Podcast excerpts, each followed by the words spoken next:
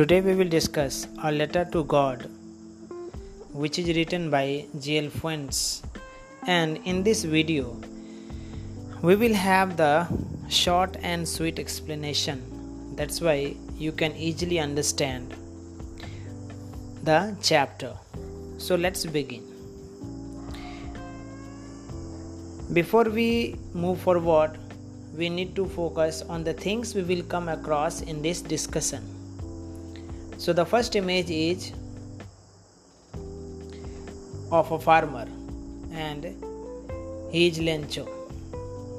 He is uneducated but he is literate and he can write the letter.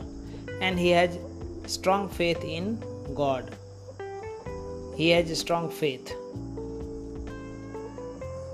The next we come to know about lencho is he has a cornfield and he has all the hopes from his cornfield and he is ready to uh, collect gather the crops.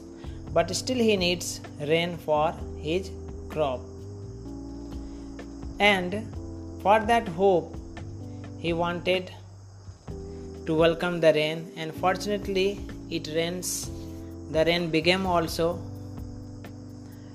But it was not a ordinary rain it changes its speed and its power and it became the strong wind hailstorms lightning thunders.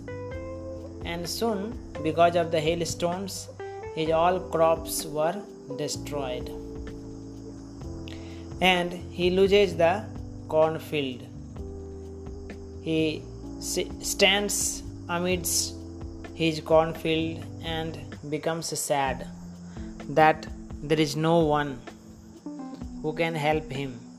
But still, one hope he has is the help from God. He decides to write a letter to God and he demands 100 pesos. He tells his son that the attack of the locusts must have left more than these hailstorms had. And he goes to city. There he puts letter and comes back. That letter is seen by the postman and he takes the letter to the postmaster and the postmaster laughs at the content of the letter where Lencho has demanded 100 pesos from his god. Finally, the postmaster stops laughing and decides to help the helpless Lencho. But anyhow, they could collect only 70 pesos and they put the money in the envelope and again posted it back. The next day, when Lencho returned back and he found 70 pesos, he was not surprised because he had faith in God and he had thought God had sent him money.